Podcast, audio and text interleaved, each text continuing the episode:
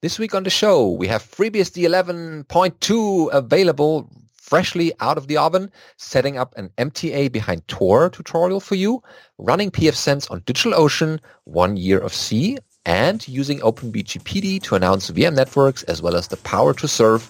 And on top of that, there's a BSD trip report for you in this week's episode of BSD Now.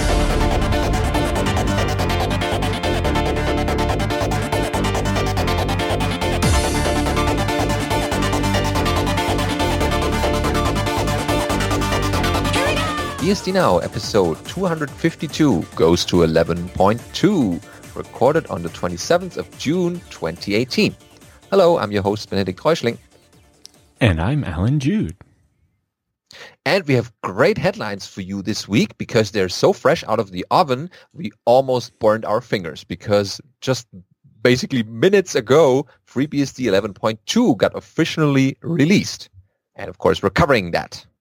Yes. Uh, so just like an hour before the show went live, I was scrambling to get the notes and write them up uh, because they hadn't actually been released yet. um, so FreeBSD 11.2 is released today, which is June 27th, if you're watching this later on. Uh, and we're going to talk a little bit about some of the highlights, including uh, the versions of OpenSSH have been upgraded to 7.5 patch 1, and OpenSSL has been updated to 1.0.2 patch O. Um, Clang, LLVM, uh, LLDB, and Compiler RT have all been updated to the version 6 uh, from the, the LLVM project. libarchive, which is what backs tar and a bunch of other tools, has been updated to 3.3.2. Uh, the VXO has been updated, uh, and lots of uh, major driver changes. Yep. Actually, the most, most important, important one is not here. Yeah, it's been added uh, to the release notes uh, retroactively. I guess they forgot about it. Oops. Yeah. Uh, so the biggest news is the DRM Next KMod driver. Uh, yep, it supports the all the Intel integrated graphics cards uh, has been made available for FreeBSD 11.2. Uh, so with that, you'll be able to have accelerated graphics and working suspend resume and all that fun stuff uh, on your FreeBSD 11.2 machine.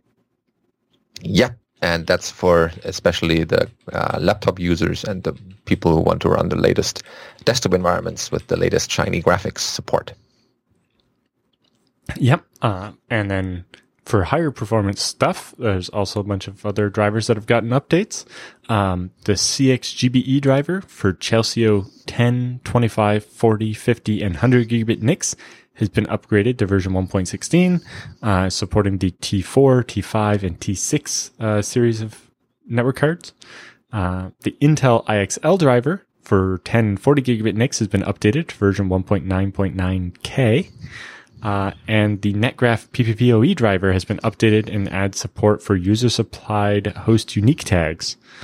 Uh, and, you know, big deal if you're running an ISP that uses PPPoE. Yeah. There are also some uh, new drivers, including the uh, Mellanox uh, MLX5 IO driver, which provides a new IOCTL interface, uh, which is paired with a new tool uh, that will allow you to to program those cards uh, from userland. So the new uh, IOCTL interface supports the Mellanox ConnectX-4 and ConnectX-5 cards, which cover the 10, 20, 25, 40, 50, 56, and 100 gigabit NICs. so all the modern NICs there. Um, the Emulex Fiber Channel 8, 16, and 32 gigabit host adapters driver have been updated. Uh, and we've added the Smart PQI um, host bus adapter. So this supports the um, the RAID controller in the HP Gen 10. So the smart array controller on newer HP servers is now supported as well. Excellent. I see people uh, updating right now already. yep.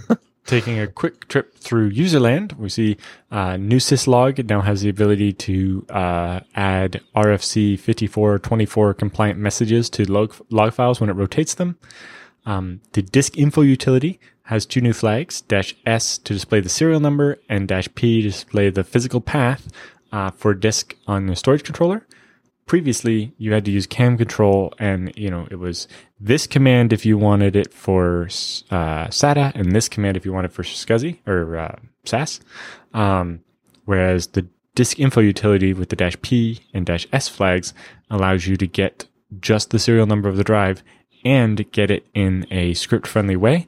So it's easier to script doing things like uh, labeling your disks based on the, the serial number.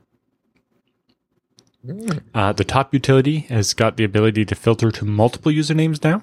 So if you do top dash capital U BCR and dash capital U Allan Jude, it'll show those two users instead of only the last one.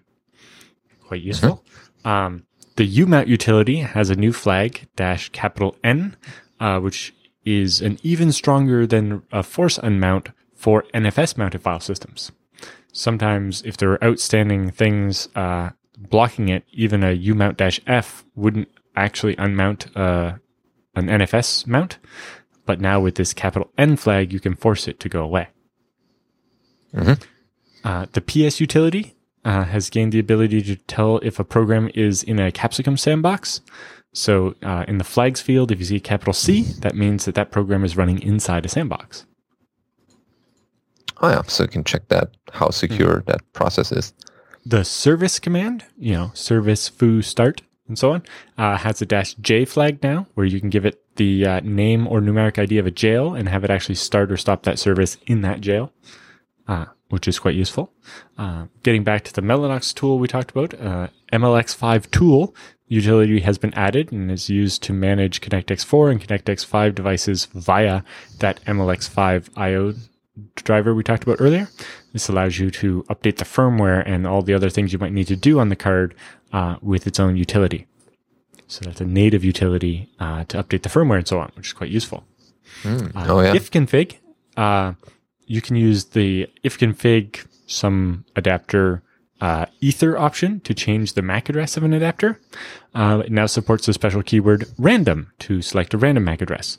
Uh, quite useful if you're using, say, the e pairs or uh, TAP devices or something for doing virtual machines or something, and you need to make sure you get a random MAC address each time. Uh, yep. You can actually specify that now. Oh, uh, nice. The DWatch utility was added. If you want to know more about that, check out the slides and so on from BSDCan.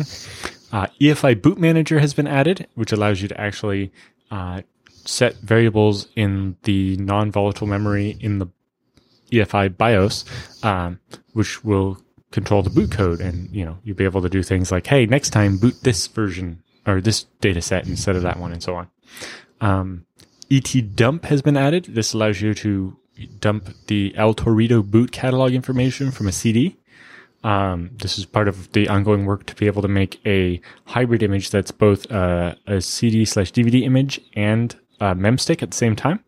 Uh, but being able to look at an ISO and make sure that it's going to be bootable before you ship it. Actually, reboot the machine, yeah, and uh, oops, this thing won't yep. boot. yeah, uh, the Linux important. compatibility layer uh, has added support for the Musl consumers, so you can actually run the MUSL um, libc instead of uh, GNU libc as well. So that's all been worked. Any rough edges there have been smoothed over.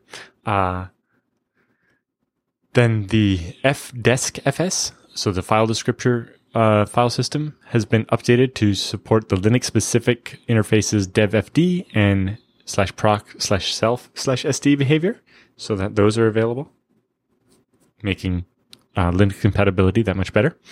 Um, and bhyve gained support for VirtIO console so that you can have uh, a higher performance console instead of doing, you know, old fashioned serial. Also nice to have, yeah. Uh, and one to watch out for the default. Um, so when you're typing a Geli password in at boot, it no longer echoes a number of stars equal to the number of characters you've typed, uh, so that people can't tell how long your password is. Uh, if you would like the previous behavior, you can use the Geli configure command to set the flag uh, and enable the echoing behavior. Okay. Yep. Uh, and just to mention, in addition to uh, the regular CD and DVD ISOs and memsticks and the pre-built VM images, Uh, you can download FreeBSD 11.2 as a pre-built VM image uh, in RAW to use in, say, bhyve or to convert to anything else. Uh, QCOW for, say, KVM and uh, QEMU. Uh, VHD for uh, virtual PC and um, Hyper-V. and VMDK used for, you know, VMware and everything else. Um, in addition to all those, you can also get FreeBSD 11.2 on all your favorite clouds already. Uh, even though it's only been out for an hour, you can get it on Amazon EC2, Google Compute Engine, uh, Vagrant, and Microsoft Azure. Yep, there should be something in there for everyone, for some yep. people um, in the um, cloud. And I expect it'll be on all your other favorite cloud providers like DigitalOcean and so on. Um, I would expect uh, in the next Soon day. enough. It, yeah. it, won't take very long.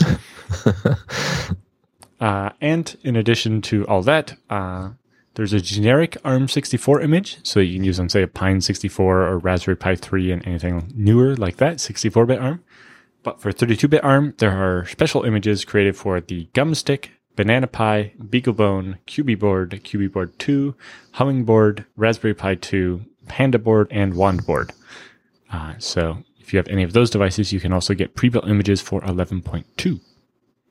Uh, and oh, yeah. there's lots more goodies buried in the show notes. Do check out, or not, uh, in the release notes. So uh, I included the URL to that in the show notes. Mm-hmm. Yeah. So run FreeBSD update, or if you are uh, that desperate, run it from source compile, uh, which both ways brings you, know, you, to the new. Do a fresh install, whatever you prefer.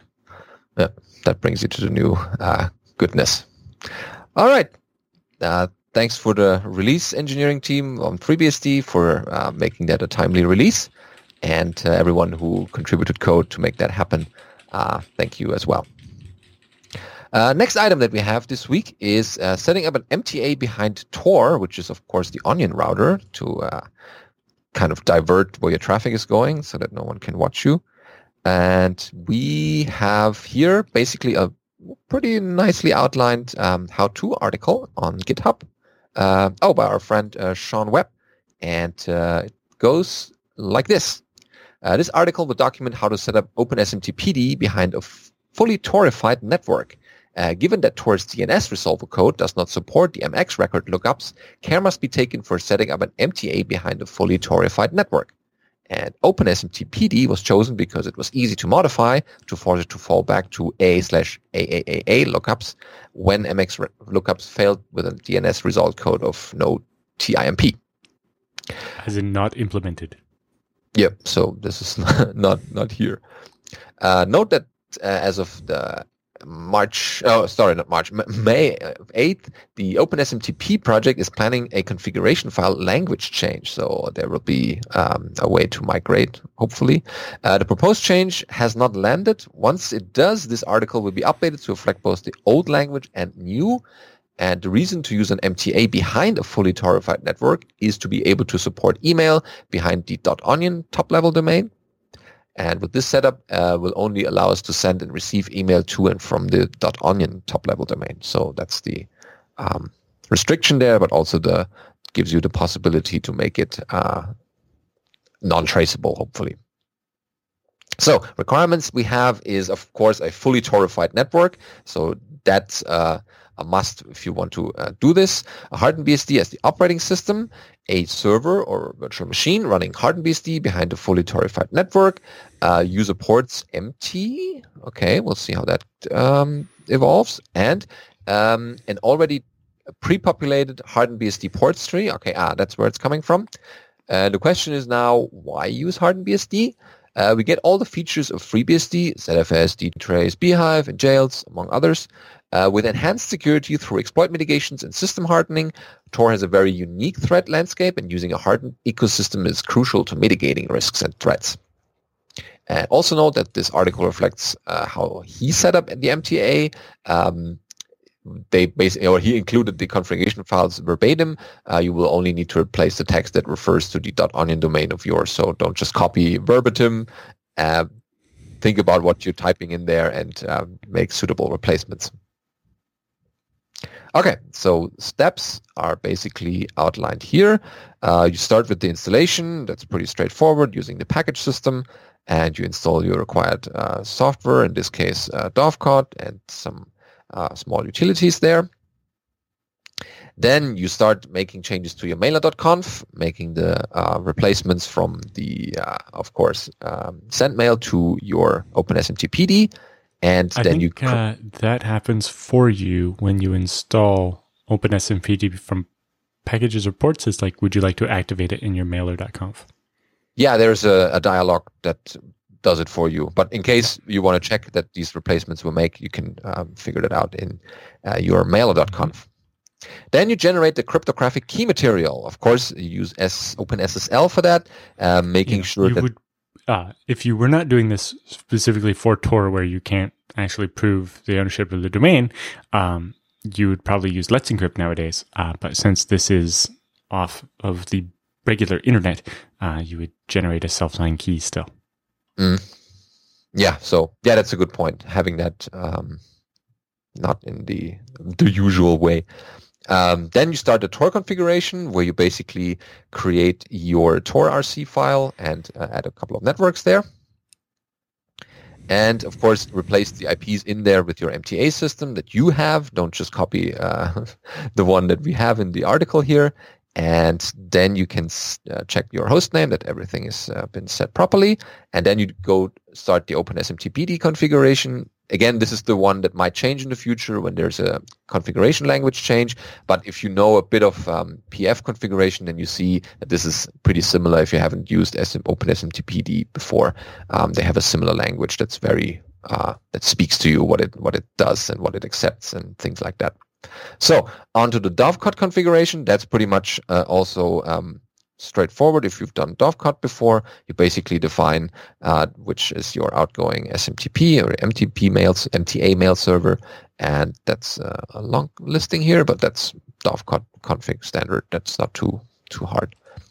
Uh, op- optionally, there is a section for webmail access if you want to um, run that. So there's a, a basically installing Apache and then uh, a RainLoop and of course uh, the mod Apache 2.4 module so that you can pull it out um, nicely into Apache and then you can uh, run webmail in your Torified network.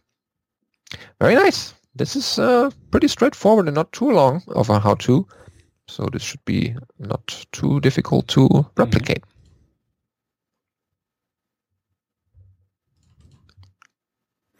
This week's episode of BSD Now is brought to you by iXsystems. Head over to ixsystems.com and check it out. Uh, they have their new guide up now, uh, where you can get the uh, where it's actually not loading the right page for me. Uh, is it? fault, not yours?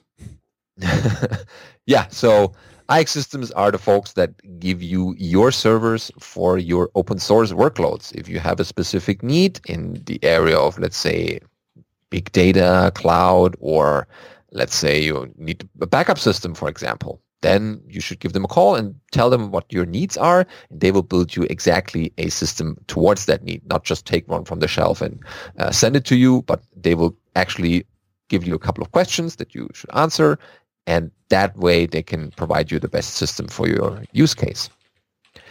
Or you can also uh, buy some of their FreeNAS minis if you're just starting out, doing your backups, for example, in the office or uh, at home. And that's also scalable up to eight storage drives for maximum capacity. And you can also get the the full true rack. So there's they have pretty much everything from the smallest server, which is quite um, powerful already, back to rack mounts, high density filers to the, the full rack of IX storage systems. And that's pretty pretty powerful.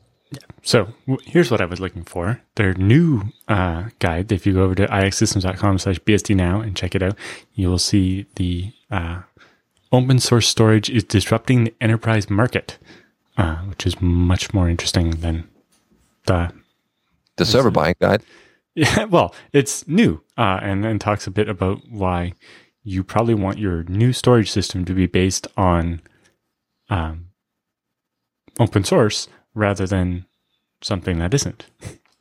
Oh yeah, so people who have been with us on the show and haven't seen this PDF before, they should make an effort to go to that URL and download the new PDF and check that out.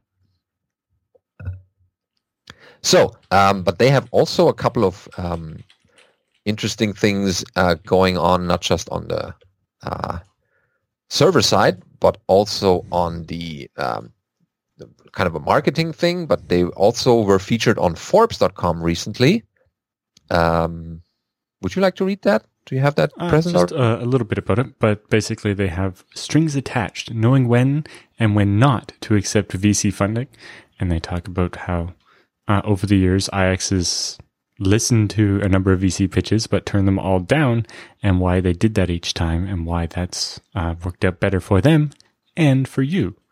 Um, Yeah, as a it customer. has a lot to do with the fact that unlike a lot of other startups, the people at iXsystems are not looking to sell their business and stop doing this. They like what they're doing and they want to keep doing it. Uh, and so the only way to do that is to do a good job and get customers to come back. Yeah, and once you talk to the IX folks uh, at a trade show or or a conference, you'll immediately get the sense, yeah, this is an IX family. They're like a big group of people that like to work with each other and uh, have really this this familiar family thing going on in the family uh, in the company. That's um, that's making it also a nice workplace. And it and it reflects in the, the products and the software that they deliver. So they also have their trip report. Uh, they recently got back from Southeast Linux Fest, which happens to take place uh, overlapping with BSDCan.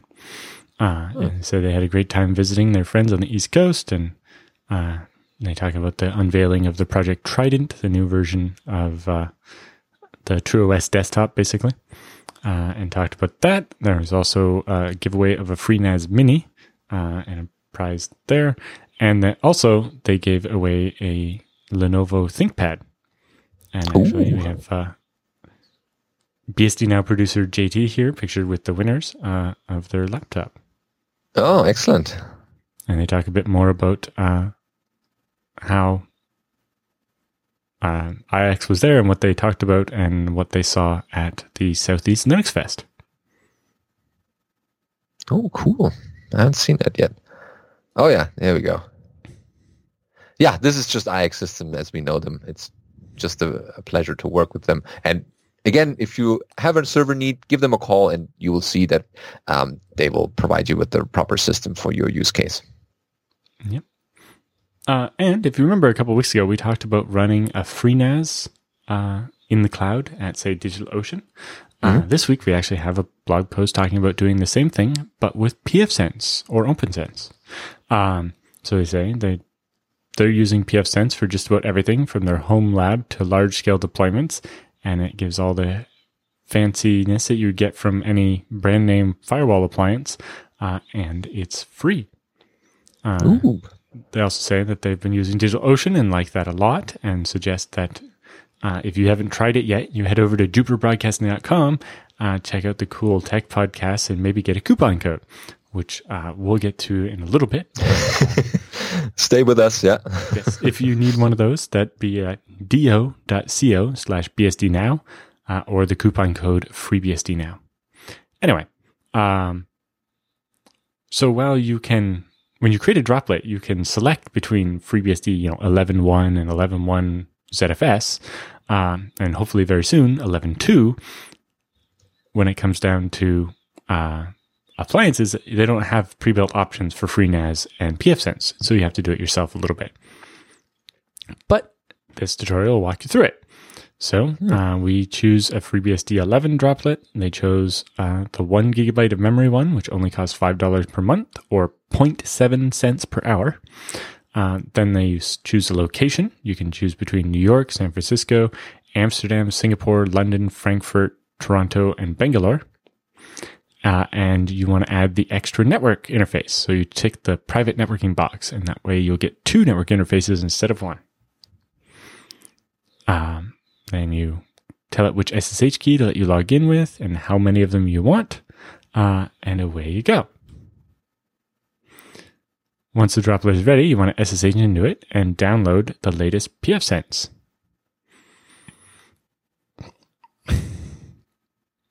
Once you've uh, downloaded pfSense, you can uh, turn off swap on the running VM, which will provide you a handy partition that's no longer being used. So after you swap off, uh, we can write that downloaded image uh, into that swap space. So we just gunzip the downloaded image and pipe that into DD and write it into that swap partition. Then, uh, when you reboot, you'll get the pfSense bootloader, uh, and you'll be able to install into your system. You'll want to switch to DigitalOcean's uh, HTML5 control panel, which allows you to have uh, direct keyboard access even when the operating system isn't running, which is super handy.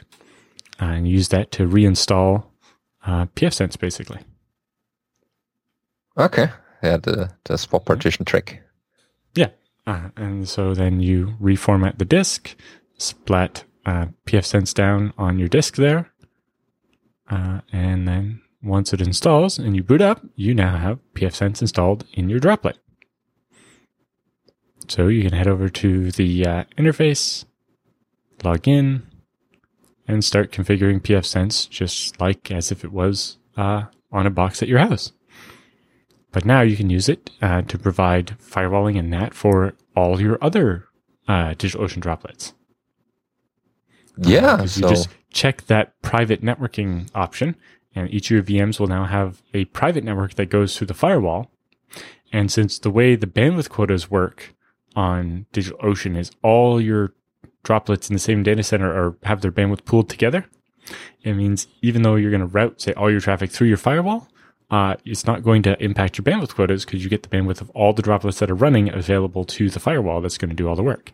And the traffic over the private network is free. yeah, see what what benefits that gives you. Yeah. Uh, and then, oh, like there's a little note here. Uh, special thanks to Tubsta, who's a uh, BSD aficionado that's posted a number of things that we've talked about. Uh, and then thanks to uh, Allan, Chris, and Benedict uh, for the BSD Now podcast. Yeah. Thanks Uh, for thank watching. Yeah. You for writing this tutorial and making it easy for everyone else and giving us something to talk about. yeah. If you're see, more interested is- in actually uh, getting this going, you can follow the tutorial step by step and you'll be good to go. yeah, that's the circle of, of BSD now.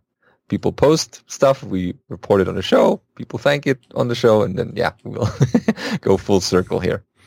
Yes, we talk about Tubbs's post that uh, leads to somebody else saying, "Oh, uh, instead of OpenBSD on the droplet, I want pfSense," and doing that. And then thanks for the podcast for telling me about Tubbs's post. And then, you know, the next person will base their work on your pfSense post, and on and on and on. Idea proliferation f- through Yeah. podcasting. Yeah. Excellent. It's how open source works. yeah.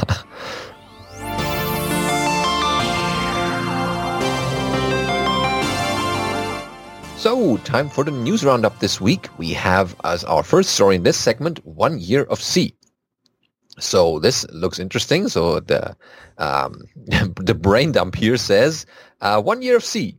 It's now nearly a year that I started writing non-trivial amounts of C code again. The first uh, Sokol underscore gfx.h commit was on the 14th of July 2017. So I guess it's time for a little retrospective. In the beginning, I was more of an it was more of an experiment. I wanted to see how much I would miss some of the more useful C++ features, for instance, namespaces, function overloading, simple template code for containers, and whether it's possible to write non-trivial code bases in C without going mad. Here are all the GitHub projects I wrote in C. So there is Sokol, a slowly growing set of platform abstraction headers. There is Sokol samples, examples for Sokol. Uh, chips, it's an 8-bit chip emulator. Uh, chips test, which tests and executes, uh, or yeah, has examples for the chips for the chip XM emulators, including some complete home computer emulators. So minus the sound, but it's still a nice, um, yeah, emulator here. Uh, all of these uh, that are around 32 kind, coo, blah, blah, blah. sorry, let me start over. All of these are around 32k lines of code, not including third-party code like flextGL and handmade math. I think I wrote more C code in the recent 10 months than any other language. Oh, wow. Uh, so one thing seems to be clear. Yes, it's possible to write a non-trivial amount of C code that does something useful without going mad. and it's even quite enjoyable, I might add. So here are the things he's learned. First, pick the right language for a problem. C is a perfect match for WebAssembly. C99 is a huge improvement over C89. The dangers of pointers and explicit memory management are overrated. Okay. And less boilerplate code as well as less language feature anxiety. And the conclusion here is, all in all, my C experiment is a success. For a lot of problems, picking C over C++ may be the better choice since C is a much simpler language. By the way, did you notice how there are hardly any books, conferences, or discussions about C despite being a fairly popular language? Uh, apart from the never-ending bickering about undefined behavior from the compiler people, of course. Uh, yeah, so there simply isn't much to discuss about a language that can be learned in an afternoon. Uh, I don't like some of the old POSIX or Linux APIs as much as the next guy, uh, like the IOCTL, the socket yeah, API. IOCTL is can be pretty nasty. Um, the socket API, um, I don't think there's video of it, uh, but uh, Poul-Henning Kamp great, gave a great talk about how terrible the sockets API is uh, back at EuroBSDCon in Malta.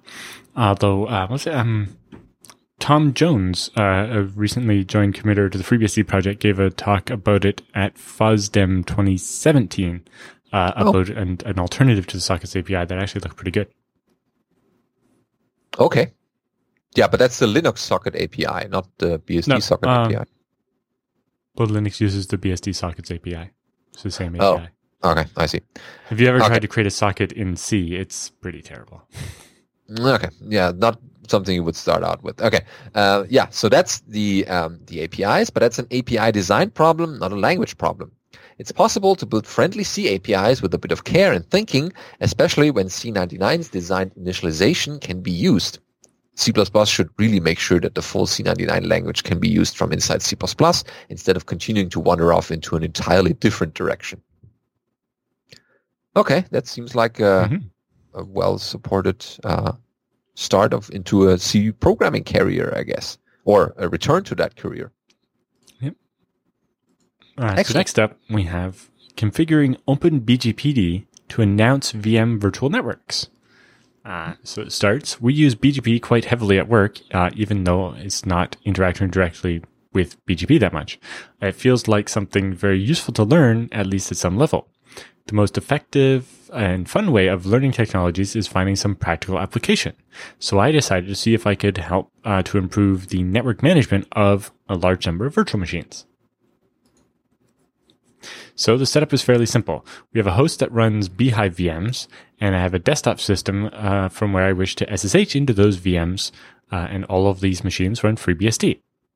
All VMs are connected to each other through a bridge and have a common network in the 10.0.1.0 slash 24. Uh, the point of this exercise is that uh, is being able to SSH to these VMs from the desktop without adding additional static routes and without adding uh, VM host external interfaces into the VM's bridge.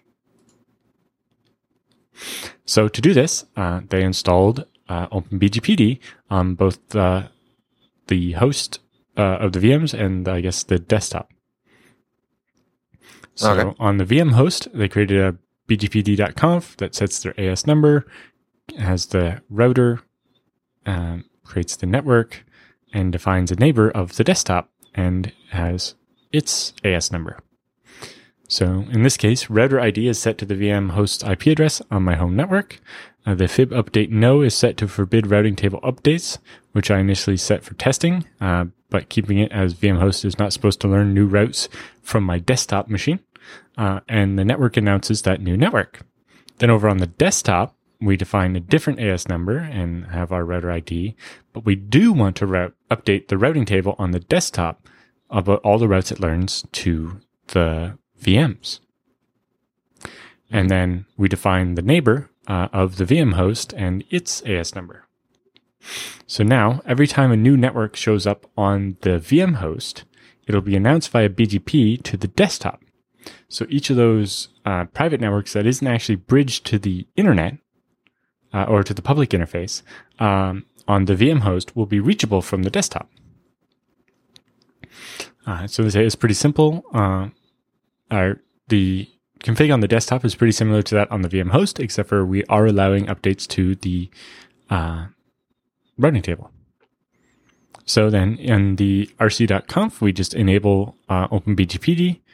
Uh, and then once it's running, we can do bgpctl show summary on each, and we see they each know their neighbors, and we know how long it's been up, and so on.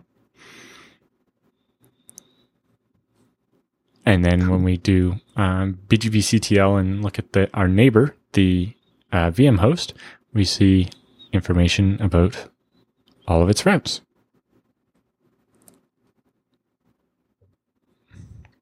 Yep, there it is. Uh, and so when we show rib, we see that if you want to get to the 10.0.1.0 network, we go through the VM host uh, via our desktop. And then now we see that route actually gets added to the routing table on the desktop machine, and we're able to ping uh, all the various VMs pretty easily. Uh, so it says, as uh, mentioned already, similar results could be achieved without using BGP by adding static routes or uh, bridging the interfaces so that the traffic would all be in the same broadcast domain. Uh, and you could do that. Uh, but for the purposes of this exercise, it gets uh, some basic hands-on experience with BGP. Right now, I'm looking into expanding a setup in order to try to more complex BGP scheme. For example, having a separate network for each of the host VMs or each of the VMs on the VM host instead of having one network. And then you'll learn a different route for each VM and which also kind of let you know if the VM is up or not.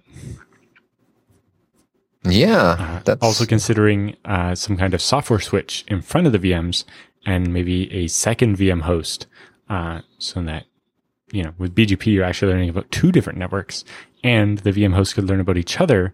So the VM on host one could talk to a VM on host two. Yeah, it's it's your little internet uh, on your own virtual environment. Yeah, it's also just a great way to learn about BGP on top of to do something useful uh, on your desktop. Yep. Very nice and it's easy to follow with the examples. So yeah. uh, people should try it out. So as we mentioned before, uh, with the uh, tutorial on how to run pfSense on uh, DigitalOcean, if you head over to digitalocean.com, you can create a virtual machine out in the cloud uh, where you can start with uh, a gig of memory, or maybe you want two or three or more gigs of memory. Um, and you get virtual CPUs and some SSD backed storage and starts with one terabyte of internet transfer for that $5. Uh, makes it pretty easy to get a very fast VM out on the internet. Yep, and it's easy to set up within seconds. Your machine is ready, call the droplet, and then you can, you know, run your favorite services on it or the latest version of FreeBSD, for example, using, if that's not available yet, then you just do a FreeBSD update and get it from uh, the FreeBSD update servers. And you can watch your machine with uh, comprehensive monitoring, like how much bandwidth it's using, how much CPU and memory, or how much disk space it's going to consume. And if you see that it's going to get, oh, a little bit small, then you just scale up a little bit, give it a little bit more RAM, give it more CPUs. And you can see um, that it's quite easy to do that on DigitalOcean. Yep. Uh, and with the new flexible droplets, the $15 size, uh, you can choose between 1, 2, and 3 gigs of uh, memory and 1, 2, and 3 CPUs. Uh, and But all of them come with 3 terabytes of bandwidth. Yeah, that, that's a lot. I mean, you can do a lot of things already with this small package. And um, most people don't have this as a desktop sometimes. so they mostly run it to uh, connect to the cloud and then do all the stuff from there. For example, if you're at a conference or staying in a hotel and you're not sure, eh, well, is this Wi-Fi secured? Then you can tunnel via SSH to that DigitalOcean droplet of yours and use that as your uh, encrypted tunnel to the outside world. There are pretty much uh, a lot of possibilities once you start thinking about, ah, I could use this as a jumping point into other uh, things or run things on the internet, of course, properly securing them. And uh, there are also firewalls on DigitalOcean for um, securing off uh, certain areas of the evil internet or making sure that only certain IPs can reach your little droplet or mm-hmm. multiple droplets if you have those. So that's already uh, available as well in DigitalOcean's uh, management utilities. They also have their own object store. So this is uh, DigitalOcean Spaces, uh, which is uh, pretty similar to S3 from Amazon. Um, but you can also get that for your little droplet to have an object store. Right. Ah, so moving on, uh, or you know, don't forget the coupon code FreeBSD now, or go to do.co slash BSD now. Uh, so the FreeBSD now coupon code gets you a $10 credit or if you don't have an account yet, if you go to do.co slash BSD now, uh, you can get a $100 credit for 60 days. Yep, and that's a lot to to run off yeah, the um, metal. If you're running the $5 month droplet, you could start quite a few of those uh, over 60 days. uh, again, because while it's $5 a month, it's actually $0.007 per hour uh, meaning that if you start one today, uh, where it's the 27th, your bill at the end of the month is only going to be a couple of cents because you've only run for four days. Yep.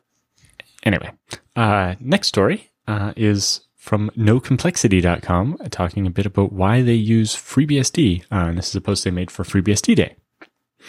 So, all people within the IT industry should know where the slogan, the power to serve, is exposed every day to millions of people. But maybe too many, uh, too much wishful thinking uh, for that. Uh, without the power to serve, the IT industry would not would would look totally different than it does today. Companies like Apple, Juniper, Cisco, and even WhatsApp uh, would not exist in their current form. Uh, so they go on to say, I provide IT infrastructure services uh, to make your complex IT landscape manageable, and I love to solve complex security and privacy challenges. Complex challenges where people, processes, and systems are heavily uh, interrelated. For this uh, knowledgeable in, or knowledge intensive work, uh, I often run some IT experiments. And when I run experiments, I like to choose, you know, rent some cloud based instance or do it myself on premise. Running your own uh, development experiments on your own infrastructure can be time consuming. Uh, however, uh, smart automation saves time and money. And by creating your own uh, continuous integration, continuous delivery platform, uh, you stay on top of core infrastructure d- developments.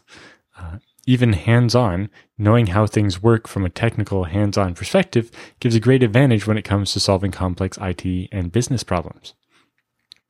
Making a clear distinguish uh, between a business problem or an IT problem uh, is important. Uh, business and uh, IT problems are related, sometimes casually related, but uh, more often indirect by one or more nonlinear feedback loops. Almost every business depends on an IT system, and bad IT often makes your customers leave the business. Mm. So they talk about a few things. One of the things uh, that FreeBSD is for this person is FreeBSD jails. In 2015, I had luck to attend a presentation by the legendary hacker Poul-Henning Kamp, who created jails back in the late 90s. Uh, check his BSD bio to see what he has done for the FreeBSD community. FreeBSD jails are a lightweight way to virtualize your system without the enormous overhead of virtual machines. Uh, now that the development on Linux of LXD and LXC are more mature, um, there is finally again an alternative to a nice chroot Linux based system. Uh, and then you get, you know, versus the overhead management complexity of things like Kubernetes and Docker. But FreeBSD means control and quality. There's an open source package I need. I want to install it from source. It gives me more control and always uh, more understanding of what's actually happening. Uh, if a complete open source software package is not available in the FreeBSD ports collection, um, it's usually pretty easy to sort it out. Uh, and with 32,644 packages currently available, it's probably already there. Mm, there's a good chance for that. Yeah. Yep. And uh, FreeBSD is, of course, BSD license and works very well. And there's still a strong community with lots of strong commercial support around the world. Um, of course, sometimes a GPL license makes more sense. Uh, so besides FreeBSD, they also like GPL license uh, for certain things. And it is their hope uh, over the next 25 years that the battle between BSD and GPL and uh, be more rationalized and normalized. yeah, one can only hope. Yeah. And uh, then there's a, a note about FreeBSD Day at the bottom and FreeBSD's 25th anniversary. Mm-hmm.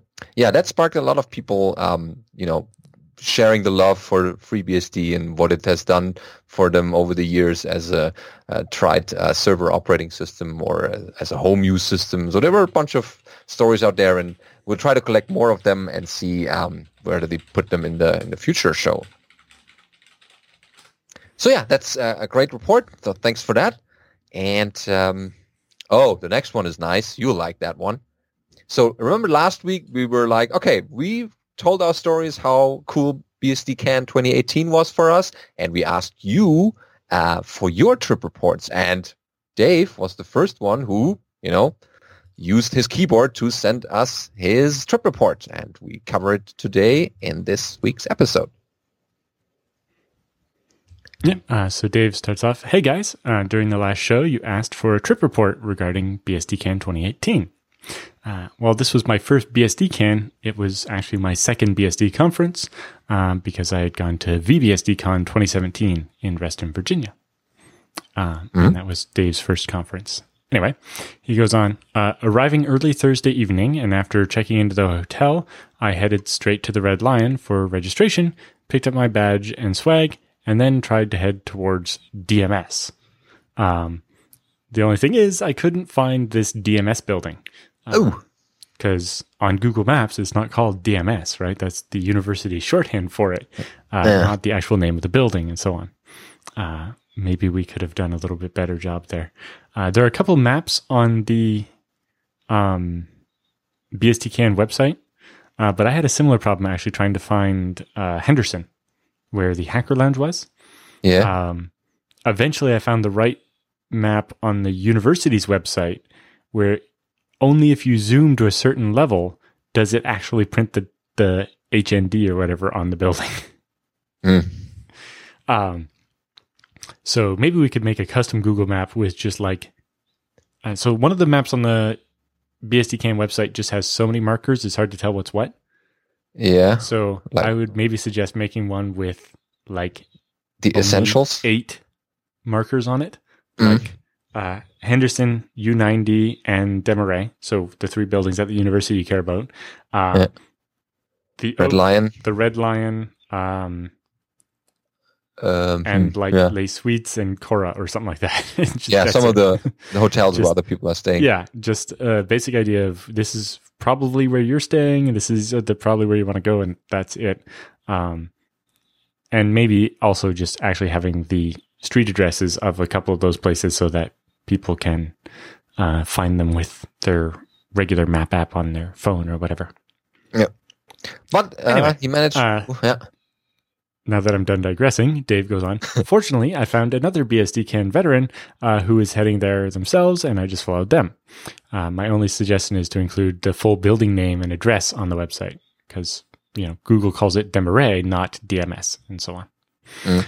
Uh, anyway, uh, once I made it to the newbie talk hosted by Michael Lucas, and it highlighted places to meet and overall what was going to be happening, uh, including details about the BSDCan widow slash widower slash orphan tour, and more importantly, the 621 rule, which we talked about. Um, yep. The following morning, uh, uh, we were presented with tea and coffee and muffins and other goodies uh, to help prepare us for the day ahead. Uh, the opening keynote was The Tragedy of Systemd, covered what Systemd did wrong and how the BSD community could improve on those ideas uh, to get the advantages without the disadvantages of Systemd.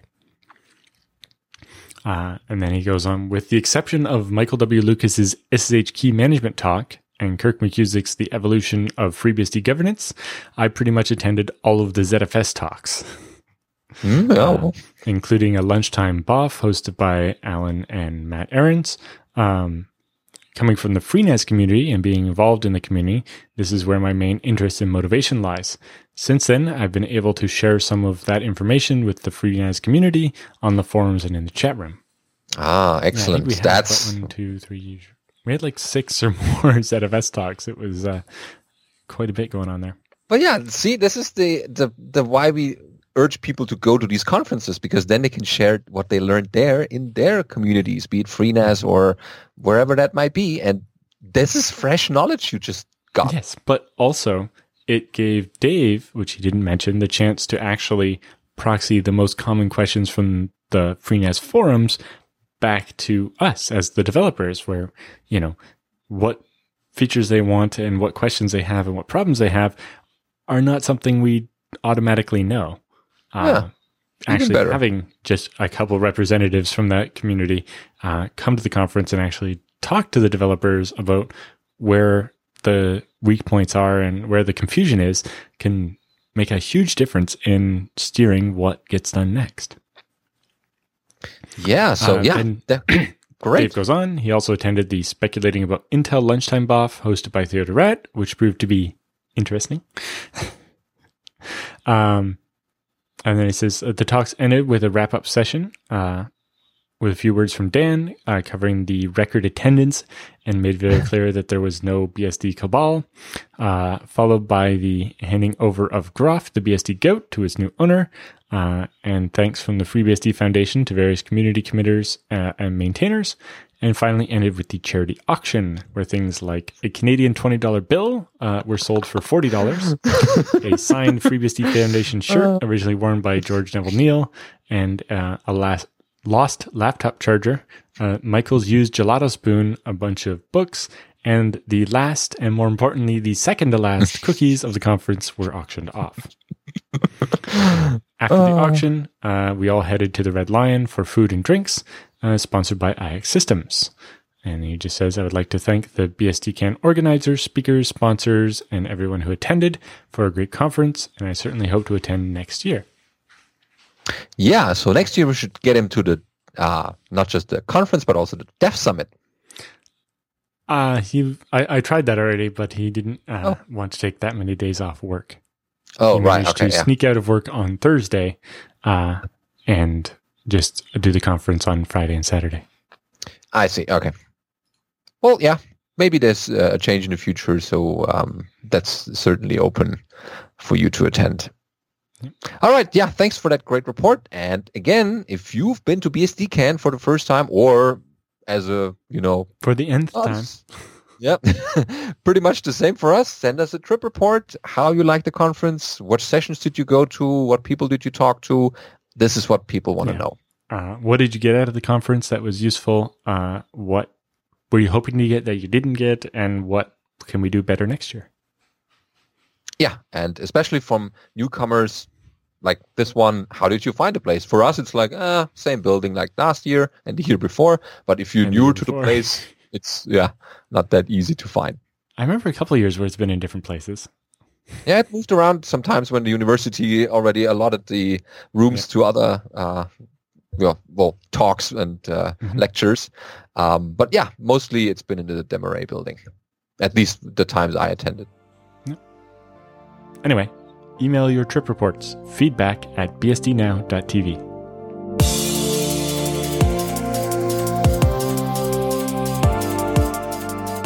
Beastie Bits for this week start off with uh, Robert Watson. It's a post from 2008, almost 10 years ago, uh, but still important on how much FreeBSD is in macOS 10. Yeah, so this is a response on the FreeBSD advocacy list uh, to someone saying, It is just too frequent that I hear statements that essentially say, Mac OS 10 is just FreeBSD with an Apple GUI on it. And that's not true. Uh, and goes on to talk a bit about that. Uh, and Robert Watson, uh, who would know because he was involved in some of it, uh, says, I'd like to be a bit cautious about saying that uh, XNU is a Mach kernel. XNU is not a microkernel, but it contains a lot more Mach code than FreeBSD does. However, uh, XNU contains massive amounts of FreeBSD code, including countless IPC models, security parts, VFS, network stack, distributed file systems, etc. Uh, saying that macOS 10 is just FreeBSD with an Apple GUI is certainly false on face value, but it's not correct to say that the kernel isn't in significant parts FreeBSD derived. Here's what I found in my most recent XNU kernel source drop from Apple. 21 million lines of code labeled uh, explicitly as BSD, largely from FreeBSD, but heavily modified. 16 million lines of code uh, labeled explicitly as Mach, largely from the OSF Mach project, but heavily modified.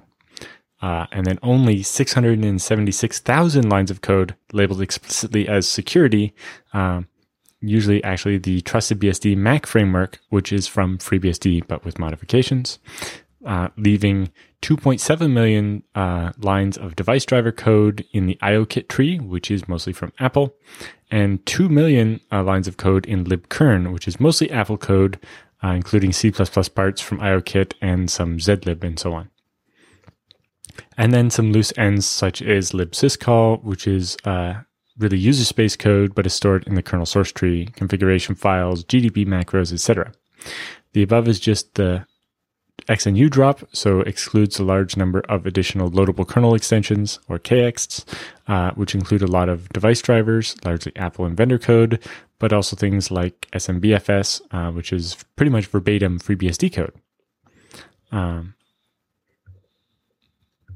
and so on. So, uh, at least back then, the amount of code that was actually unique from Apple was a lot less than the amount of code that was from FreeBSD. It'd be interesting for someone to uh, run those numbers again now and see, you know, in, in a modern version of OS X, what percent of the code is from FreeBSD, from other open source projects, and how much is actually unique to Apple. Yeah, 10 years later, there's certainly a number of uh, code changes, either more or less. Uh, undergone quite a f- uh, bit of changes, so that's certainly good to uh, reevaluate. Okay, uh, another piece we found is why Intel Skylake CPUs are sometimes 50% slower than older CPUs. Uh, that's a bit longer article, but we briefly uh, go over it. Oh, it's the comment section that makes it long, so that's why. But there are a couple of pictures that analyze how these CPUs, especially since you are running the same operating system on the same hardware, you just exchange the CPUs, why they make things uh, differently, up to 50% yeah. slower. So it's specifically the pause instruction. So this is documented in Intel's um, architecture manual, uh, and they specifically say that on, for example, a Xeon E5 1620v3, uh, which is I think Haswell, um, a pause instruction will last about four nanoseconds. But on a Xeon Gold 6126, which is Skylake, a pause instruction will take 43 nanoseconds or actually 10 times longer. And so oh. if your application is running pause in a tight loop waiting for uh, a lock to free up or something, uh, it can end up waiting longer than you expected. So the excerpt from the uh, architecture manual here says the pause instruction is typically used with software threads executed on two logical processors located in the same processor core, waiting for a lock to be released. Um, such short wait loops tend to last uh, between 10 and a few hundred cycles. Uh, so, performance wise, it is more beneficial to wait while uh, occupying the CPU than yielding to the OS. Uh, when the wait loop is expected to last for thousands of cycles or more, it is preferable to yield to the operating system by calling one of the OS synchronization API functions, such as wait for single object in Windows. The pause instruction is intended to temporarily provide the sibling logical processor. So that's the thread, the other thread running on the same physical core, uh, which is ready to make forward progress, uh, uh, exiting the spin loop with competitively shared hardware resources. The competitively shared microarchitecture resources that the sibling processor or logical processor can utilize in this Skylake microarchitecture are uh, you know, more front end slots to decode the iCache, LSD, or IDQ, uh, more execution slots, and a bunch of other bits. And then the highlighted section says the latency of pause instructions in prior generation microarchitectures is about 10 cycles, whereas in the Skylake microarchitecture, it's been extended to as many as 140 cycles. As the pause latency has been increased significantly, workloads that are sensitive to pause latency will suffer some performance loss. The increased latency, allowing more effective utilization of competitively shared microarchitectural resources to the logical processor ready to make forward progress, has a small positive performance impact of 1 to 2% on highly threaded applications. It is expected to have negligible impact on less threaded applications if forward progress is not blocked on executing a fixed number of looped pause instructions. This will cause a small power benefit on two and four core systems. Um, so, depending on how the software is written, it probably won't make a difference. But if your software happens to be written in one specific way, um, this one or two percent gain could end up costing you a lot of performance. Yeah, that's yeah unfortunate, but uh, that's that's the reason why.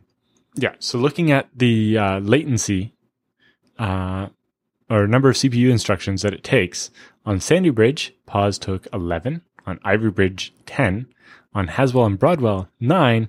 And on Skylake, Skylake 141. Mm. well, what I like is that um, we now have the tools to measure that. Earlier, like in like in the 90s, we were like, the CPU is slow. I want to return this. And now we have like tools like dtrace and all these um, shiny other tools that make us dive deep into the CPU instructions to figure out why is this so slow. Mm-hmm. So it turns out if you run a heavily multi-threaded application uh, on Microsoft.NET on the latest hardware, things can become much slower. Uh, someone's already noticed this back in August of 2017 and made changes uh, to the .NETwork framework for version 4.8, but that version's still a year away from release. Um, hmm. And so some applications might still be affected. Uh, and it'd be interesting to see how much of this might be going on in uh, operating system code as well, not just .NET code. Yeah. Hmm. Okay.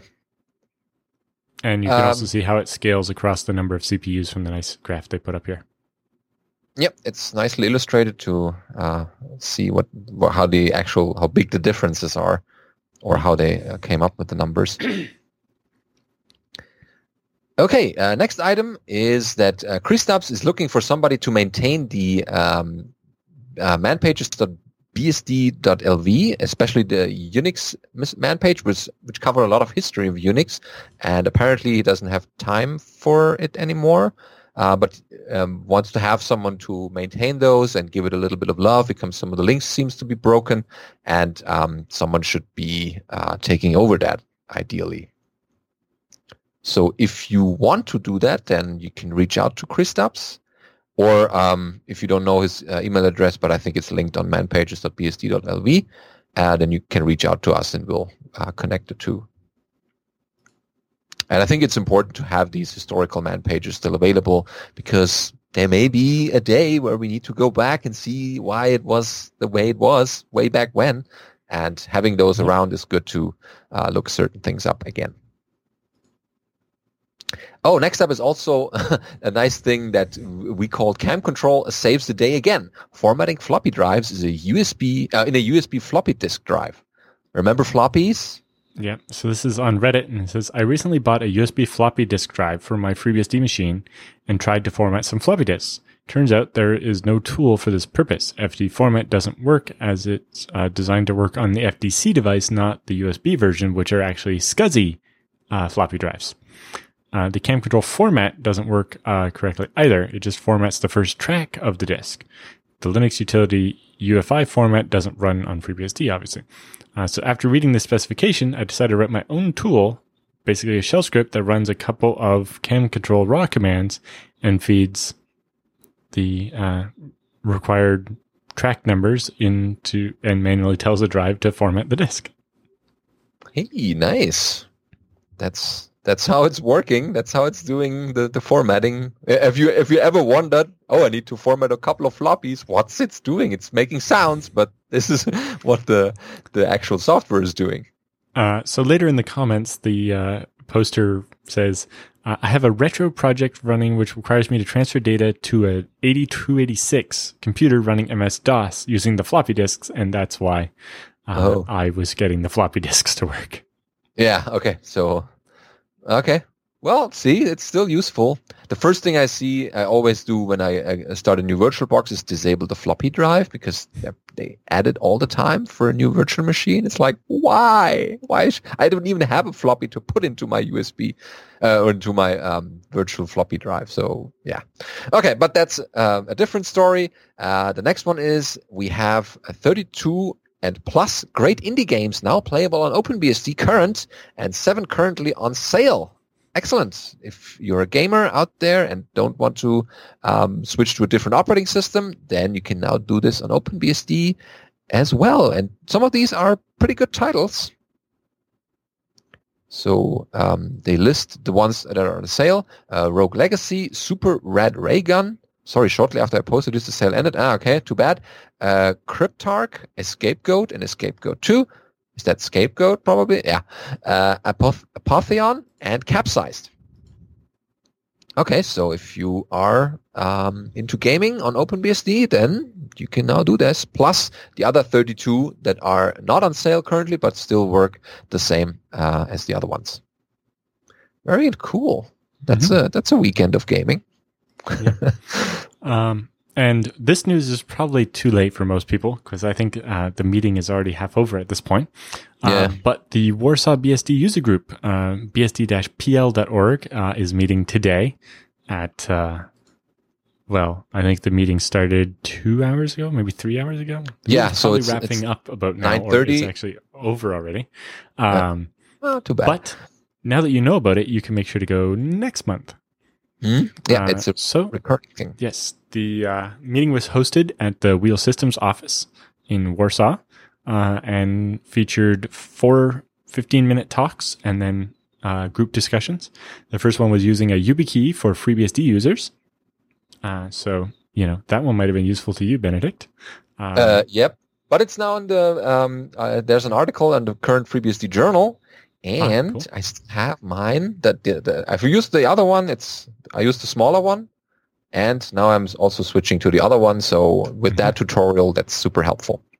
Yeah. Uh, and then there's uh, Andrejas was speaking, and then uh, Pavel Dawidek was speaking about his Zero Trust initiative, uh, which is basically even for commercial security appliances, providing the source code under a uh, a license that says you can inspect the code, but you know not make your own product out of it, so that uh, we can get to the point where if you really want to trust this commercial appliance, you want to be able to inspect the source code for it um, and how that works.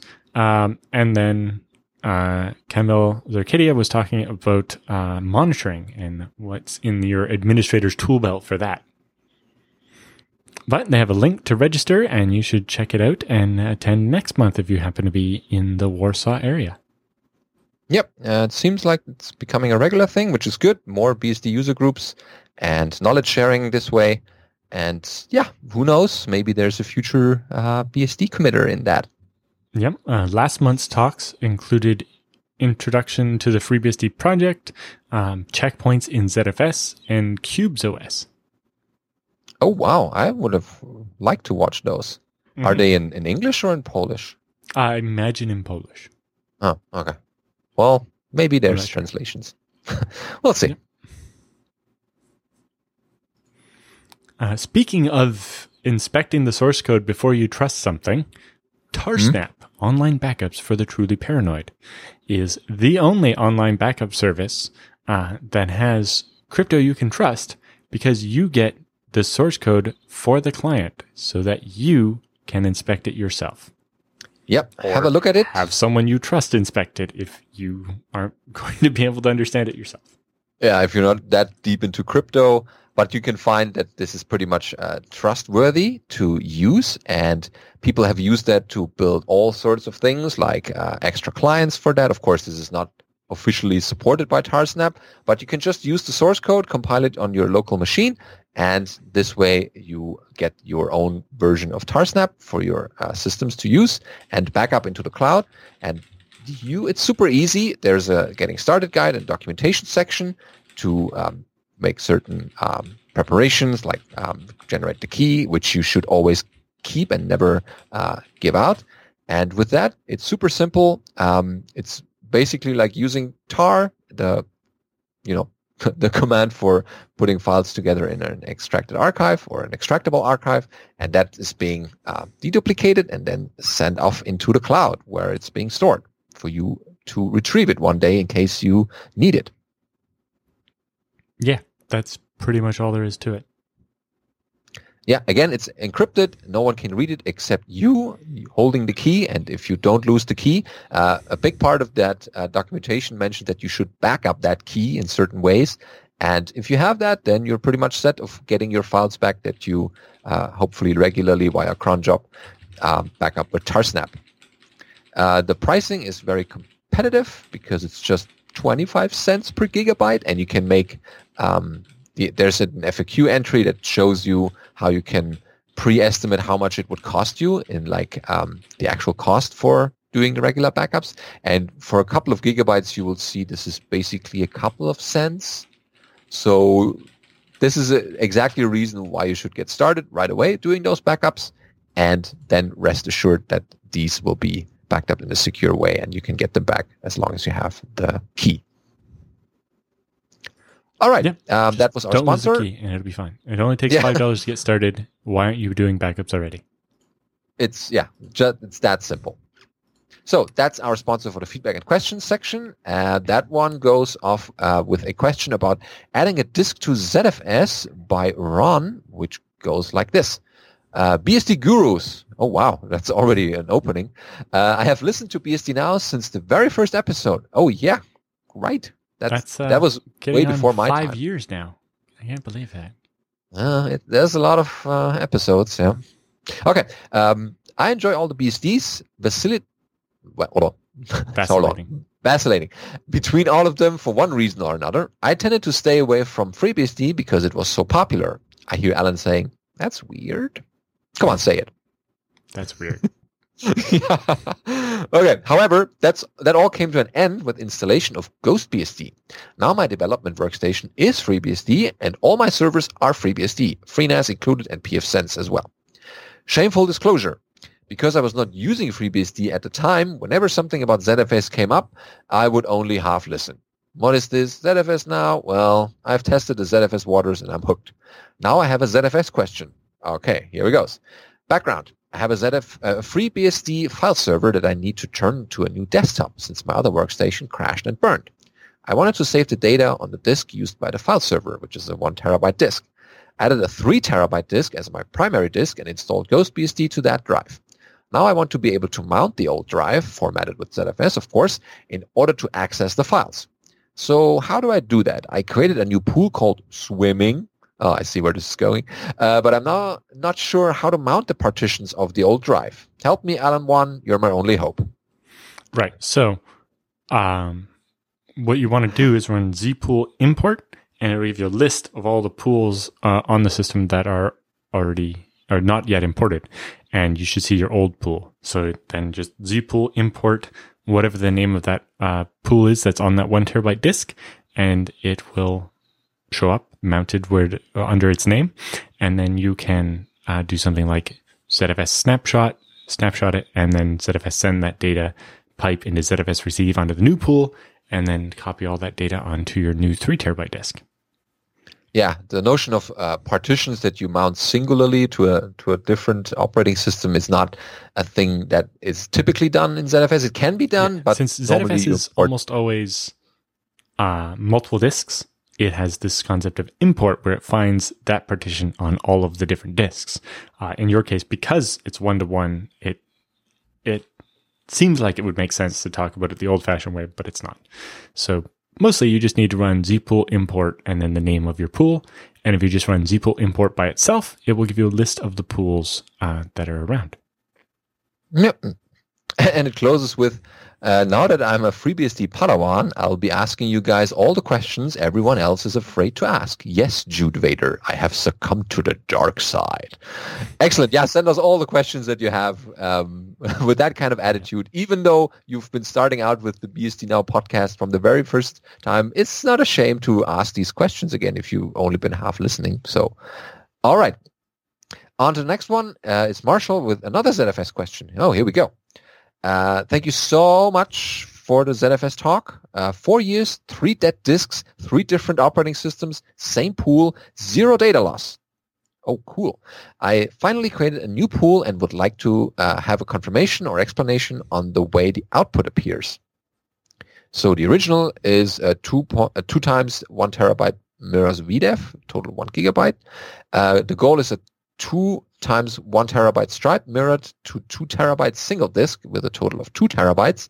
Uh, there's Kubuntu in use and uh, two terabyte Toshiba hardware, one terabyte Western Digital, and one terabyte Seagate. Um, auto expand is turned on apparently. Started with two one terabyte disks in a mirrored VDEV, attached the two terabyte as a third mirror, allowed it to finish resilvering, uh, then detached both one terabyte disks, leaving a single disk. No redundancy made me nervous, but it gets worse. Uh, I then created a new stripe pool with two one terabyte disks, created snapshots on each dataset on two terabyte disks, and used ZFS send pipe to ZFS receive to copy datasets from the two terabyte to the 2.1 two, uh, two times one terabyte pool. So far, so good. I then destroyed the two terabyte pool and attached the two terabyte disk as a mirror to the two times one terabyte pool. The output Um, of ZFS. How did you do that? If the two one terabyte disks were striped, you could only attach to one of them, not both. Yeah, is it uh, is it described the wrong way, or is it really happening? I'm not sure. Um, we'll get to that, I guess. So go ahead. Okay. keep reading. Yeah, the output of the ZFS status looks odd to me now. The data and file system sizes look fine, so I think I did everything correctly. I tried adding the two uh, one terabyte disks as a striped VDEV to the single two terabyte disk, but could not find a way to do so. Ah, here we go. Uh, hence the copying. Uh, is that possible? That would have saved some time. Okay, so not, looking at the zpool status output further down in the email, you've Yep. attached the two terabyte Toshiba as a mirror to the one terabyte Seagate, and then you have your one terabyte Western Digital unmirrored. Ah, okay. So he's lost a bit of space there. Yeah, so basically you have a mirror of a one terabyte and a two terabyte disk, giving you one terabyte usable, and then a stripe of a one terabyte disk, getting you a second one terabyte usable. Uh, so that's not what you want. Um, so you'll probably want to do zpool detach from storage the Toshiba disk, then uh, partition that disk into two one terabyte chunks and attach one one terabyte chunk to the Seagate and one to the Western Digital. Uh, but in general, I don't recommend these types of setups. They're very, very ugly.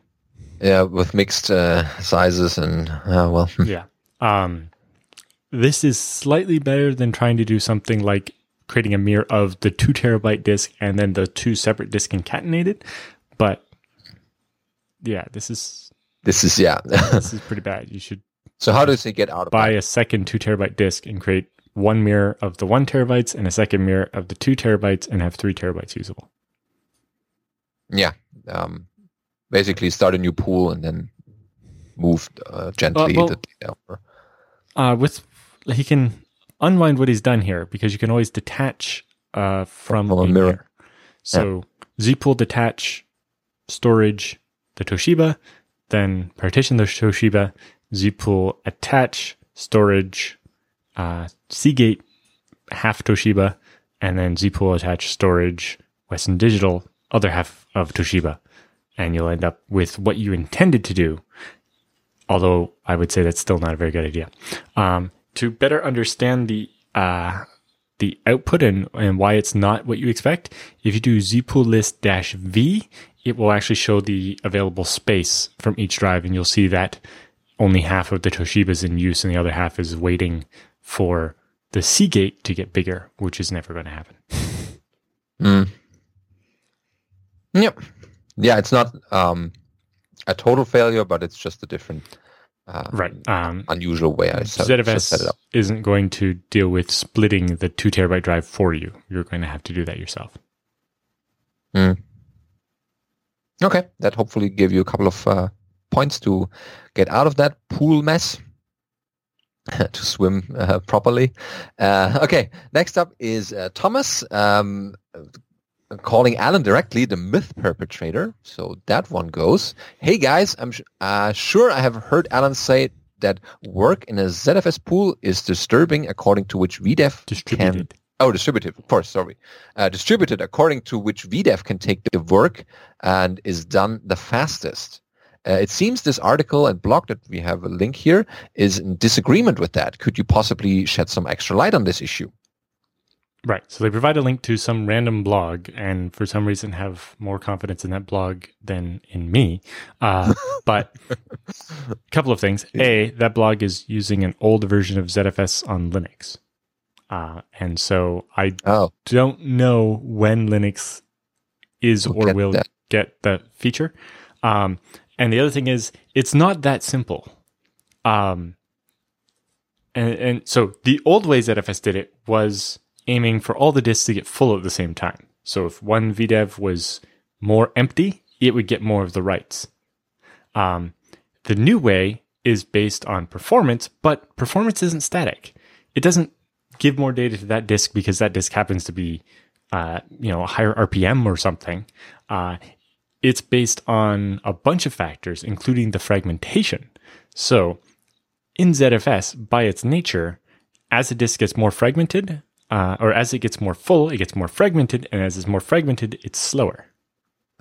Um, so, in in the modern version of ZFS with the new write allocation feature, it still happens that the emptier disk usually gets more of the work because the emptier disk is faster. Faster in ZFS terms, not necessarily faster in raw terms. Uh, as a disk is more fragmented, it takes longer for ZFS to find a chunk of free space and go use it. Plus, on hard drives, uh, the space nearer the front of the drive is faster than the space nearer the end of the drive. So, if you have a modern enough version of ZFS, and I don't know if the version of Linux that the jrs-s.net guy is using is that new or not. I don't really follow the Linux version. Um, but if you have a very new version of ZFS that has this feature, it will give every VDEV some work. And then whichever VDEV comes back first saying, I've finished my work, will get the next work. That's not just based on the speed of the drive. Uh, it can also be how full it is, how fragmented it is, how much other stuff is going on, lots of other factors. Uh, but in general, the disk that's more empty will get the work done faster because it'll be less fragmented. So it's not uncommon to see the more empty disk look like it's getting more work. You can tell how full each of your different VDEVs is uh, relative to each other by doing zpool list dash v. yeah, that's Um, your pool version.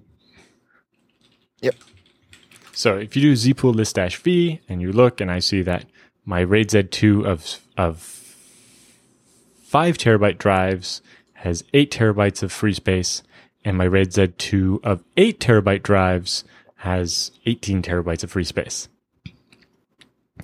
And it turns out that the bigger drives are actually faster as well, but um, only marginally. So when writing, I will see a, probably about equal amount of writes going to each of those drives.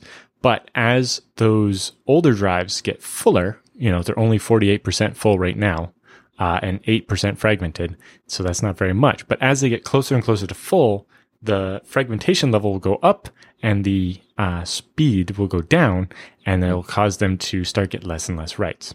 There are also some sysctls that control, you know, don't allocate to a device if it's more than 90% full unless every device is more than 90% full, which you can use to try to purposely uh, wiggle the load about and so on. Okay. Um, so no, it is not a myth. It's just a newer feature that may not be in every version of ZFS yet. Uh, if you want more detail about how it actually works, uh, the talks uh, are from I think BSDCan 2016 and 2017. Um, those seem like a while ago, but that was while it was still in development before it was actually finished and committed.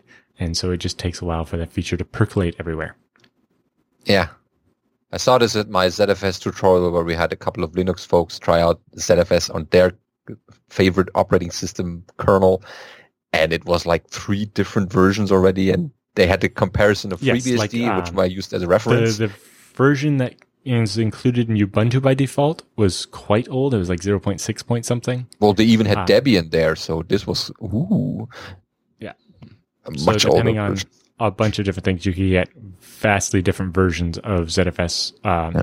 Just like you can across versions of FreeBSD, right? If you're running FreeBSD 10.4, uh, it's not the same as the ZFS you get in FreeBSD 11.2 that came out today.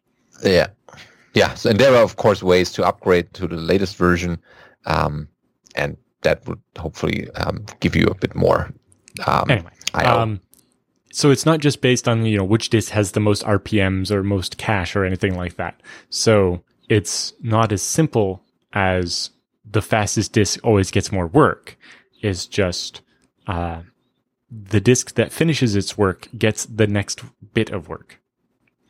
But Mhm. again, um, it's also not disk; it's VDEV, and so you know when you have whole RAID Z groups, um, the whole RAID Z group is waiting on the slowest disk in the group. So even if, you know, five out of the six disks are done the work, if the sixth, sixth disk is not finished its work yet, then that VDEV doesn't get any more work. Uh, and it goes on from there. Mm. And then you can also end up with QDEPs where you've actually make sure that each VDEV has three units of work waiting for it and so on. Um, so it's not that simplistic. Uh, so how you measure it can make it look like things aren't happening the way you might expect. Yeah. So Allan's not perpetrating any myths here. It's just a different uh, ZFS version they were looking at. Yeah. Well, or just the way they were measuring it as well. Okay, that's been cleared up. And uh, last in our uh, feedback section is another ZFS question. So all four of those are ZFS questions of a certain kind with a ZFS IO stats per dataset question. Uh, So this goes. Uh, you asked for questions for the pre-recorded episodes coming up. So here you go. Excellent. Someone listened to us. Uh, I'm trying to optimize performance for MariaDB, MongoDB, and Tomcat app, mainly writing to a single pool. I have read all the articles about getting the right data, record size, etc. But after a previous round of tuning, I actually think performance may have gone slightly down. The switch has come from 8K to 16K blocks uh, on the InnoDB dataset and creating a new dataset for the InnoDB logs with uh, 128K. Uh, both datasets are LZ4 compressed. Now it's possible that the DB load increases slightly since the change, but my 24-hour average system-wide I/O wait CPU percentage uh, went from 2.2 uh, to 3% to 3.5%, so nearly double. But this is still well so low. Okay. Um, Yeah. Yes, this Um, is so IO wait is kind of a weird stat, and it depends on a bunch of things. Um, also, yes, setting your InnoDB to 16k is normally the right one, but with LZ4 compression, you end up having block sizes that aren't necessarily that big, right? You have 16k, but you end up compressing it down to 4k and so on. It also matters what your disks, underlying disk sizes are, what you've set some of the other options to. In particular, for InnoDB, the and or any database really, where you want to look at is the redundant metadata setting and switching that from all to most. Because the problem is you write your 8 or 16k of data from your database, and then you also write, say, three sectors of metadata, uh, or multiple copies of metadata, or multiple sectors of metadata, and multiple copies of each of those sectors, and you end up writing more metadata than you did actual data. yeah, Ah, for the and so database and for ZFS. yeah, by switching the redundant data, uh, redundant metadata rec- uh, property to Mm. most instead of all, you will ratchet down the amount of metadata you're writing, and it could make a big difference there. You also probably want to measure things other than just system-wide I/O wait, because other load could impact things on that and many Yeah. other things. Uh, Okay. I guess mostly leads into his actual question here. Yeah. Um, is there any way uh, using the ZFS tools to monitor either IOPS per database uh, per data set like zpool stat? What is zpool IOStat? Isn't it? Uh, no. But zpool IOStat dash V will give you per disk, but there's Right. not currently a way to do it per data set. Yeah, true. Yeah, um, but this is more uh, or the most detailed one from the ZFS um, tools that are provided with ZFS. Is there a ZFS way to see application write request buffer sizes? No, because ZFS doesn't care about the actual Uh, applications again, running on it. dtrace can do this. So in Yeah. the advanced ZFS book, we have dtrace scripts for looking at the average sizes of the writes, uh, the average latency for writes, uh, the average latency of flushing a transaction group in ZFS, etc. Um, and yes, those are all mostly OS dependent. Um, Yeah, they're easily uh, adaptable to a certain Uh, application. but yes, so the compression uh, might be throwing things off a little bit. Um, although in general, it'll be saving you work, and so is helpful in that way. But um, There's no ZFS depends native what way. the data in your database is like and how compressible it is. Where actually a larger record size, say 32k, might work better because you'll get all 32k and you'll be able to compress it down into 4k sector. Whereas with 16k, you're managing only to compress the same amount and not necessarily gaining the advantages of it. It also depends on your database, uh, whether you modify old data a lot or if it's kind of append only. Uh, if it's append only, then even larger record size can be better because you get more compression and more savings out of it. But uh, the point of setting the record size to 16K for InnoDB is avoiding the read, modify, write cycle, right? If you, the default 128K block is going to have a bunch of those 16K blocks in it. And if you modify one of them, you read the whole 128K, uh, modify the middle of it, and then have to write the, excuse me, the whole 128K. So you have this write amplification effect where you're actually writing 128K every time you want to change 16K of data, uh, which means you're giving your disk more work that it doesn't need to, to do if you use a smaller record size. Mm, yep. Uh, so yes, there's a lot to the tuning. Um, and I don't think the 24 hour average of your system wide IO wait CPU percentage is necessarily the right way to measure it. Um, partly because I, there's not even such a thing on BSD. Um, in general, the CPU time isn't actually spent if you're just waiting for IO. It's ceded to let other applications use the CPU. So, Mm. um, Yeah, I would recommend doing long time, long term measurements, not just. I mean, you did a 24 hour Yes, average uh, but I just, IO wait isn't necessarily the right thing to measure. Um, Yeah. You might actually want to look at uh, some kind of actual SQL benchmark and see what you're measuring there. Uh, other things to look at is also making sure that you your MariaDB InnoDB buffer and your arc are not fighting each other. Uh, you didn't mention uh, what size you've set your arc to and what size you set your MariaDB InnoDB buffer to. Mm. Um, because you can end up caching everything twice. And so you either decide to not cache the um, the database files, the actual uh, database information in ZFS, and let the InnoDB cache do it. But because of the compressed arc feature, if you're using a new enough version of ZFS and Linux to have compressed arc, um, it might actually be better to have a much smaller InnoDB buffer and let the ZFS arc do the caching because it's going to cache the compressed version. And if you're compressing your database three to one or four to one, uh, all of a sudden, you know, you need four times less RAM to cache that data. Yep. Another thing that I just found rereading that, um, you say you're using MongoDB on that single pool. MongoDB recommends in its documents to use XFS. So did you use that on a, um, a volume and formatted that to XFS? Uh, I wouldn't do that. Uh, they just say XFS because they mean not E ext4. yeah, true. Uh, but this could also be something that MongoDB. I've definitely done MongoDB on ZFS before. I don't know what the right uh, record size is for MongoDB off the top of my head.